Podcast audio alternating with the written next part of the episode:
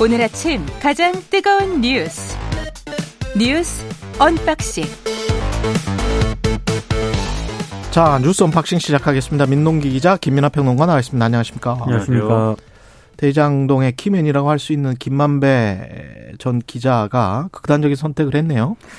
어, 어제 오후 경기도 수원 율전동 인근 도로에서요. 자신의 차량 안에서 극단적인 선택을 시도를 한 것으로 지금 알려졌습니다. 생명에는 지장이 없습니다. 현재 예. 생명에는 지장이 없는데요. 일단 자신의 주변 인사들이 검찰에 체포가 되고 변호사마저 압수수색을 당한 다음에 자신 때문에 여러 사람이 고통을 받고 있다. 이런 취지로 주변에 말을 했다고 하고요. 어, 변호인이 좀 이상한 분위기를 느낀 것으로 보입니다. 그래서 김만배 전 기자 위치를 추적을 해서 이 김 씨를 병원으로 옮겼고 말씀하신 것처럼 현재 생명에는 지장이 없는 그런 상태인데요. 검찰이 최근 이 김만배 씨에 대한 수사를 진행을 하면서 굉장히 강하게 압박을 해왔습니다. 화천대유의 공동 대표를 맡았던 이한성 씨 등 이 김만배 씨 주변 인사들을 체포를 하고 자택과 사무실 등을 압수수색을 했고요. 어, 그리고 이 김만배 씨 사건을 대리했던 법무법인 태평양 사무실을 또 검찰이 압수수색을 했고 대장동 사건 초기부터 이 변호를 맡았던 검찰 출신 변호사의 휴대전화를 압수를 하기도 했는데 어, 대장동 민간 다른 사업자들 있지 않습니까? 뭐 네. 유동규 전 본부장이라든가 남욱 변호사, 정영학 회계사와 김만배 씨가 지금 입장이 조금 다릅니다. 왜냐하면 김만배 씨를 제외한 나머지 세 명은 수사 초기 때와는 입장을 바꿔서 지금 뭐 이재명 민주당 대표를 향해서 굉장히 좀 다양한 어떤 비판적인 불리한 그런 진술을 쏟아내고 있는데 김만배 씨 같은 경우에는 기존 입장을 계속 유지를 하고 있거든요. 야, 천화동인 1호잖아요. 핵심은 그렇습니다. 천화동인 1호 700억 세금 빼고 428억 정도가 누구 것이냐 도대체 그렇습니다. 그 이야기잖아요. 네. 그 그것에서 남욱 변호사는 뭐라고 주장을 하는 겁니까? 김만배로부터 이게 이재명 측이라고 들었다. 네. 이렇게 지금 주장을 하는 것이고 김만배는 그거 내 거다. 이렇게 지금 주장을 하는 것이고 이렇게 네. 되는 거죠. 다른 세 사람의 주장은 다 전원이거든요. 그렇죠. 그래서 이 김만배 씨가 발언 사실을 부정을 하게 되면은 네. 법정에서 증언의 증거 능력이 인정되기 상당히 어렵다라는 그런 분석이 많았던 상황이었습니다. 그러니까 이제 말씀하신 이제 그 구도는 음. 상당히 이제 진척이 많이 된 거죠. 재판이나 이런 걸 통해서 김만배 씨하고 나머지 이제 대장동 일당들 간에 이제 이해관계라든가 진술, 태도 이런 게 다 다른 상황이었는데 근데 그런 상황에 왜 특별히 이런 최근에 이 선택을 한 거, 이 선택을 하려고 한 것이냐. 어, 그게 궁금해요. 그렇죠. 이 시점에. 그렇죠. 이걸 좀 예. 봐야 될 것 같은데. 그러니까 지금 시점을 보면은 14일 오전 2시 그러니까는 어, 어제 에, 아침이 되기 전에 아, 시도를 했다라는 거예요. 그리고 맞습니다. 이 상황을 어, 이 지금 말씀하신 이 변호인이 어제 밤에 이제 112에 신고를 한 겁니다. 그, 그 음. 중간에는 뭐 병원 가고 뭐 이래, 이래 이런 그랬겠죠. 상황이었겠죠. 음. 그러면 이 우리가 논리적으로 볼 때는 그 전날 그러니까 13일 날 어떤 일이 있었느냐. 그렇죠. 나온 어떤 얘기들 이런 것들이 영향을 미치지 않았느냐를 이제 생각을 해야 되는데 그게 이제 이 김만배 씨의 측근이라고 하는 이한성 화천대유 공동 대표하고 최우 최우향 화천대유 이사 그다음에 인테리어 업자 모 씨 등이 이 김만배 씨의 범죄 수익 은닉을 도운 혐의로 검찰에 체포가 됐다 이제 이 소식인 거예요. 그래서 이게 이제 반드시 연관성이 있느냐는 뭐 그건 모르는 일이지만 어쨌든 음. 이 부분과 관련돼서 언론 보도나 이런 것들이 계속 나올 수밖에 없는데 쌍방울 부회장에게 뭐 한 80억 정도를 범죄 수익을 은닉한 거 아니냐 이런 혐의도 지금 받고 있었던 고 아중이잖아요. 그렇습니다. 그. 바로 직후인 것 같아요. 음. 예. 일부 언론은 뭐 이 방금 말씀하신 쌍방울 부회장 출신의 최 최우양 씨를 뭐 예. 헬멧 헬멧을 쓰고 있었다라고 그때 뭐 당시에 뭐 헬멧맨. 영상에 나왔으니까요. 그렇죠. 예. 네. 김만배 씨가 이제 나올 때 이제 뭐 출소할 때. 예. 뭘 전달하고 뭐 이런 과정이 찍히면서 뭐 음. 헬멧 남이다 이래갖고 보도를 하는데 이 최우양 씨와 관련돼서 이 최우양 씨가 가지고 있던 화천대유 관련한 내부 자료나 이런 것들을 검찰이 이제 이 최우양 씨 조사하면서 압수수색했다는 것이고 음. 그리고 이것들로 이 인해서 추정할 수 있는 내용은 검찰은 김만배 씨가 뭔가 비자금을 조성을 했고 이 천화동 1호와 관련돼서 그리고 그 비자금 일부가 이 쌍방울 부회장 출신이라고 하니까 이 최모 씨가 그 최호양 씨를 통해서 이른바 이제 이재명 대표의 뭐 변호사비 대납 의혹 연루 사실에 의혹을 받고 있는 쌍방울 쪽으로 뭐 흘러갔다든지 그래서 이것도 또한 별개의 어떤 이재명 대표 측으로 흘러간 돈이 있는 거 아니냐 이거를 보고 있다라고 볼 수 있는 거거든요. 그 점선 중에서 쌍방울에서 혹시 이재명 대표가 그 경기도지사 시절입니까? 그 변호사비 대납 그렇죠. 네. 그 의혹이 지금 나오고 있는 거죠. 그렇죠. 예, 그런 멀리 멀리 돌아서 그렇습니다. 김만배가 최우양한테 주고 최우양이 쌍방울한테 주고 쌍- 쌍방울한테 줬는지 어쨌는지는 모르겠지만 그렇죠. 예. 고, 그게 이제 법무법인까지 관계돼서 그 법무법인을 또 압색을 하고 네. 예. 그리고 이제 지금 말씀드린 이한성 화천대유 공동대표의 경우에는 음. 김만배 씨 대학 후배인데 예. 이분이 또 이화영 경기도 그 평화부지사의 보좌관 출신이기도 합니다. 맞아요. 그러니까 이런 네. 연관관계가 있다 보니까 음. 김만배 씨 입장에서는 지금까지는 지금 쭉 말씀해 주신 대로 대장동 개발의 어떤 얼개라든가 그 수익을 가지고 이- 이 지금 어 쟁점이 돼 가지고 방어를 해 왔는데 이제는 이 문제까지 이제 거론이 될 수밖에 없는 상황이 된 거죠. 그래서 이 과정에서 어쨌든 모종의 생각을 한 게 아닌가 추정이 됩니다. 그런데 이제 이런 선택을 한다는 거는 이제 어쨌든 어 아무한테도 도움은 안 되는 거죠. 어쨌든 이게 김만배 씨가 왜 이런 생각을 했는지 모르겠는데 뭔가 검찰이 뭐 부당한 어떤 수사라든가 조사를 했기 때문에 그것의 압박 때문에 이런 선택을 하려고 했는, 했다는 거라면 검찰에게 시그널을 어떤 시그널을 주려고 했던 것일 수도 있고요. 그러면 뭐, 그 예. 사실을 이런 식으로 하지 말고 밝혀야 되는 거고요. 음. 그게 아니라 이제 일각의 의심대로 뭔가 이재명 대표를 보호하기 위해서 또는 뭐 뭐가 드러날 것 같아서 진실이 드러날 것 같아서 뭐 이런 선택을 한 거라면 그건 역시도 그런 걸 감추려고 하지 말고 드러내는 것이 모두에게 어쨌든 도움이 되는 일이다. 그래서 이런 일은 알겠습니다. 일어나지 말아야 된다라는 겁니다. 음. 희생자 76명 이태원 참사 12구 이태원 참사의 희생자 76명의 영정 사진이 이름과 함께 어, 시민 분향소에 설치가 됐습니다. 그러니까 어제 이제 어 희생자들의 영정이 놓인 시민 분향소가 용산구 녹사평역 3번 출구 앞 광장에 차려졌는데요. 녹사평역 3번 출구. 네, 이 예. 시민 분향소는 유가족과 자원봉사자들의 힘으로 차려진 겁니다. 그래서 오전 11시부터 4시간 넘게 이 재단을 만들기 위해서 많은 분들이 참여를 했고 이렇게 완성된 재단은 해질 무렵에서 이제 천막안으로 옮겨진 그런 상황이었는데요. 유가족이 공개에 동의한 액자 76개에는 희생자 사진과 이름이 담겼고 나머지 이제 동의를 아직 받지 못한 액자에는 국화꽃 사진이 끼워졌습니다.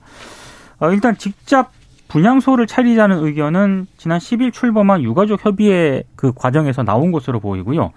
일단 그 창립 기자회견에서 정부의 참사 피해자들끼리 소통할 수 있는 통로라든가 희생자, 희생자 추모 공간을 좀 마련을 해달라 이렇게 유가족 협의회가 요구를 했는데 지금까지 정부가 별다른 응답을 하지 않았다라고 하고요. 그래서 유가족 협의회가 자체적으로 분향소 설치에 나선 것으로 일단 보입니다. 일단 유가족 협의회는 희생자들의 49제가 치러지는 16일 오후 6시 내일인데요. 어, 이 추모제를 이태원역 3번 출구에서 열기로 했고요. 이 49제 이후에 분향소 운영을 어떻게 할 것인가 이거는 유가족 간의 협의를 통해서 결정할 예정인데 고 이지한 씨의 모친이 어제 이런 얘기를 했습니다. 윤석열 대통령이 금요일 내일까지 와서 158명의 영정 앞에서 머리를 숙여서 사과를 하라 이렇게 지금 요구를 한 그런 상황입니다. 얼마나 참 가슴이 아픈 장면입니까? 이 유가족들이 따로 이렇게 어, 제대로 된 애도를 하겠다라는 취지로 이렇게 분향소를 따로 차린 건데 이런 움직임이 있다고 하면은 저는 뭐 대통령이 직접 뭐 방문하는 것까지는 아니라고 할지라도 정부의 책임 있는 당사자가 이 분향소에 또 가서 유가족 협의회하고 대화를 하고 좀 분양도 하고 뭐 이런 좀 모습을 보였으면 좋겠어요. 그래야 이 유가족 협의회도 여러 가지 이제 좀 어, 어려움을 좀 극복할 수 있는 건데 근데 이게 좀 우려가 되는 게 이 설치하는데 또 일부 뭐 유튜브를 통해서 이렇게 또 방송을 하는 극우 단체라고 해야 될까요? 뭐라고 해야 될까요? 그분들이 가서 이 유가족 협의회에 대해서 막 비난을 하고 뭐 전형적인 이제 아이 2차 가해. 그렇죠. 그런 주장을 막 하고 그래서 뭐 충돌이 있고 이랬는데 이런 움직임을 이런 움직임이 도움이 될 게 하나도 없지 않습니까? 이런 걸 막기 위해서라도 사실 정부의 책임 있는 어떤 그런 행동들이 좀 필요한 거예요. 그러니까 이런 것을 좀 줄이기 위해서라도 이런 유가족들의 목소리는 정부가 좀 들어야 된다 이런 생각입니다. 안전한 곳에 정부가 좀 만들어주면 좋잖아요. 그러게 예. 말입니다. 예. 윤석열 대통령이 이진복 정무수석하고 강승규 시민사회 수석에게 훈장을 수여하려고 했다가 취소를 했다는데 이게 무슨 말이에요? 그러니까 이게 훈장을 수여하려는 게요. 음. 근정 훈장이거든요. 근정 훈장은 직무 공적이 뚜렷한 공무원에게 수여를 한다고 합니다. 직무 공적이 뚜렷한? 네. 근데 이제 갑자기 취소를 했습니다. 취소 배경에 대해서는 어, 대통령실 관계자 멘트는 이렇습니다. 매년 대통령 훈장 포장과 표창 등을 수여를 했고 그런 관례에 따라 준비를 했었다. 그런데 현 시점 여러 여건상 현 시점에서는 주지 않는 게 낫다는 판단에서 서운하지 않기로 결정을 했다. 이렇게 얘기를 했는데요. 일단은 여러 이유가 나오고 있는데 가장 강력히 제기되는 이유 가운데 하나가 지금 연초로 대통령실 인사개편 얘기가 나오고 있거든요. 근데 어, 말씀하셨던 이진복 정무수석하고 강승규 시민사회 수석이 교체가 될 것이다. 이런 얘기가 나오고 있습니다. 교체가 되면은 두 수석은 어디로 가느냐? 총선 출마를 준비하고 있다는 그런 얘기가 있거든요. 그렇죠. 이진복 수석 같은 경우에는 부산 동래구청장하고 삼선 의원을 지냈고 어, 부산 동래 같은 경우에는 자기 총선 전에 분구 가능성이 거론이 되고 있습니다. 그리고 강승규 수석 같은 경우에는 서울 마포 갑에서도 국회의원을 지냈기 때문에 지금 농내 민주당 의원이 뇌물수수 혐의로 구속영장 청구가 된 그런 상황이거든요.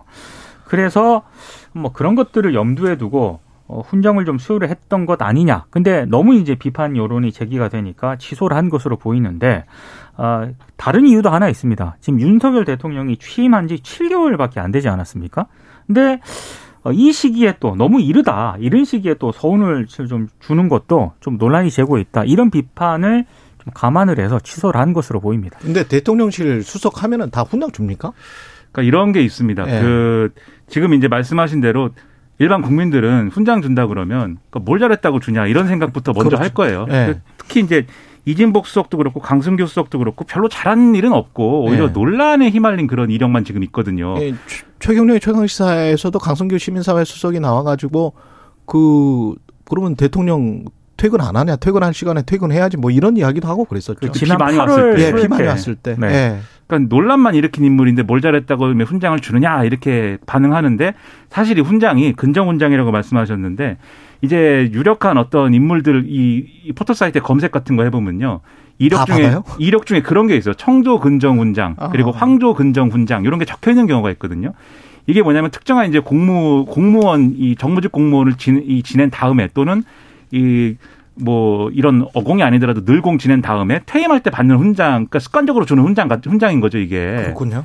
그래서 이걸 주는데 근데 그런 문화 자체가 좀 이상하다라는 느낌도 있고 또 이게 방금 말씀드렸듯이 일반인들은 뭘 잘했다고 주냐라고 생각하지만 여의도 논리 그리고 이 정치권의 논리는 어 훈장 왜 주지? 그러면 저 사람들 그만둔다는 얘기인데 이 생각부터 하는 거예요. 아. 그래서 아 그만두는 건 왜 그만두지? 총선 아. 출마 출마하려나 봐. 그다음에 저 자리는 누가 차지할까? 그렇죠. 예. 그 생각부터 하기 때문에 지금 논란이 커져가지고 아 일단 일단 아닙니다라고 정리를 지금 한 것 같거든요. 그러니까 이게 사실은 일반 국민들이 볼 때는 요지경 세상 같은 얘기죠.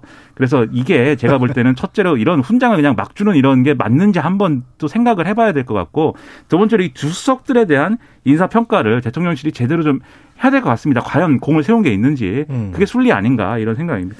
요 예산안은 오늘 12월 15일이 디데이인데 진짜 짧게만 이야기를 한번 해보죠. 만약에 이렇게 지금처럼 강대강 대치를 하고 있으면 12월 31일까지 연장할 수도 있다 이런 이야기가 나오던데 두 분 짧게 이야기를 하시면. 근데 이게 여야가 예산안에 합의를 하더라도요. 예. 국회 본회의에 올리기 위해서는 실무 작업에 10시간 이상이 걸리거든요. 그러니까 그러니까 현실성 차원에서 문제가 있고 그래서 음. 나오는 얘기가 김진표 국회의장이 처리 시한을 한 번 더 연장할 더 수도 연장하자. 있다. 뭐 그런 얘기도 있습니다. 12월 말까지. 그러니까 내일 이제 노웅래 의원 뭐 체포동의안하고 같이 뭐 처리할 수도 있고 뭐 여러 가지 가능성이 있는데요. 다만 국회 선진화법 처리되기 전에 말일까지 뭐 이걸 이 밀고 당기고 하다가 결국 막 부수고 뭐 이래가지고 뭐 처리한 사례도 있고 뭐 그렇습니다. 그래서 더 연장될 가능성도 있는데 다만 국민의힘은 민주당이 지금 수정안 제출해서 통과시킨다고 해도 음. 상관없다고 하는 분위기가 있어요. 왜냐하면 맞아요. 내년에 추경하면 된다 이런 분위기이기 때문에 이것 때문에 희생되는 건 사실 국정조사 일정이다 이런 부분에서 안타깝습니다. 그리고 권성동 전 원내대표가 당대표에 나갈 것 같습니다. 어제 이제 최종 결심이 서면 공식적으로 발표하겠다라고 기자들에게 얘기를 했는데 사실 상 뭐 윤석열 정부 성공을 위해서 어떤 역할도 마다하지 않겠다라고 했기 때문에 나간다는 이야기네. 나간다는 그런 얘기고요. 이렇게 되면은 김기현 의원하고 결국에는 예, 당권 경쟁을 해야 되는 그런 상황이고요. 어, 또 어제 친윤 외곽 조직이 하나 발족을 했는데 새로운 미래를 준비하는 모임 줄여서 음. 세미준이라고 하거든요. 세미준. 여기가 이제 만약에 어, 유- 이른바 윤심이 특정 당권 주자에게 향하게 되면은 이 세미준이 조직 동원에 나설 수 있다 이런 전망도 있습니다. 그래서인지 음. 어제 발대식에 뭐 권성동 의원, 김기현 의원, 안철수 의원, 윤상현 의원, 나경원 전 의원 당권 주자들이 대거 참석을 했습니다. 그러니까 이 문제가 이 김기현 의원과의 이제 그러면 친윤계 대립구도 아니냐 이렇게 보시는데 사실 김기현 의원도 중요하지만 그 뒤에 누가 있느냐 이게 또 중요하거든요. 그러니까 양대 윤핵관 중 윤핵관은 장재원 권성동 두 의원이다라고 보는데 이른바 김장연대 이런 얘기 많이 하지 않았습니까? 김기현 장재원. 그렇죠. 장재원 의원이 김기현 의원 편 아니야? 이런 의심이 있는데 권성동 의원이 내가 출마한다라고 하면 아 그러면 권성동 의원하고 장재원 의원하고 뭔가 윤핵관의 분화가 또 한 번 이제 보이는구나 이런 해석이 나오는 거거든요. 근데 그래서 결국은 이 친윤 후보군을 또 정리를 해야 될 테니까 거기에 정치적인 역량이 들어가야 될 거고 그게 만약에 정리가 안 되는 경우에는 비윤 후보한테 유리한 거 아니냐 결국 이게 이 이쪽에 여러 여러 명이 나오고 저쪽은 뭐 이 단일화가 된다거나 하면 뭐 이런 얘기까지 나오는데 그러다 보니까 그렇게 생각 안 해요. 그렇죠. 누구도 비윤이라고 생각하지 않고 다 친윤이라고 그렇죠. 말하시는 분들도 있고 친윤이 친윤이 없다. 어, 당에는 친윤이 없다. 이렇게 이야기를 하시는 분들도 있고 다 친윤이거나 친윤이 아니거나 비윤은 그렇죠. 없어요. 문제는 네, 뭐냐면 국민의힘 의원들에 따르면. 그 비윤이 한 명은 있는 것 같아요. 이제 유승민 전 의원은 비윤 아. 아. 닌가 싶은데, 근데 그 그러네. 분을 제외하고 나머지 당권 주자들은 결국 간택을 받느냐 마느냐에서 이제 친윤이냐 비윤이냐 갈릴 수밖에 없는 거지 않습니까? 근데 그렇게 될 경우에 좀 그런 게 우려가 된다라는 마음이 있으니까 또 지금 이제 이 여론조사하고 당심, 당심하고 민심을 10대 0으로 바꾸자. 그래서 당심 100%로 선출하자는 얘기까지 나오는 게 이제 이런 맥락 때문인 거거든요. 어제 권성동 의원도 당원 100%도 괜찮다 이렇게 얘기를 했어요. 한 여당도 참 이런 경쟁을 하는 것이 맞는지 네. 좀 대한민국 어디로 가야 되느냐를 놓고 겨루는 게 맞지 않나 여러모로 의문입니다. 뉴스 언박싱 민동기 기자 김민아 평론가였습니다. 고맙습니다. 고맙습니다. KBS 라디오 최경영의 최강시사 듣고 계신 지금 시각 7시 39분입니다.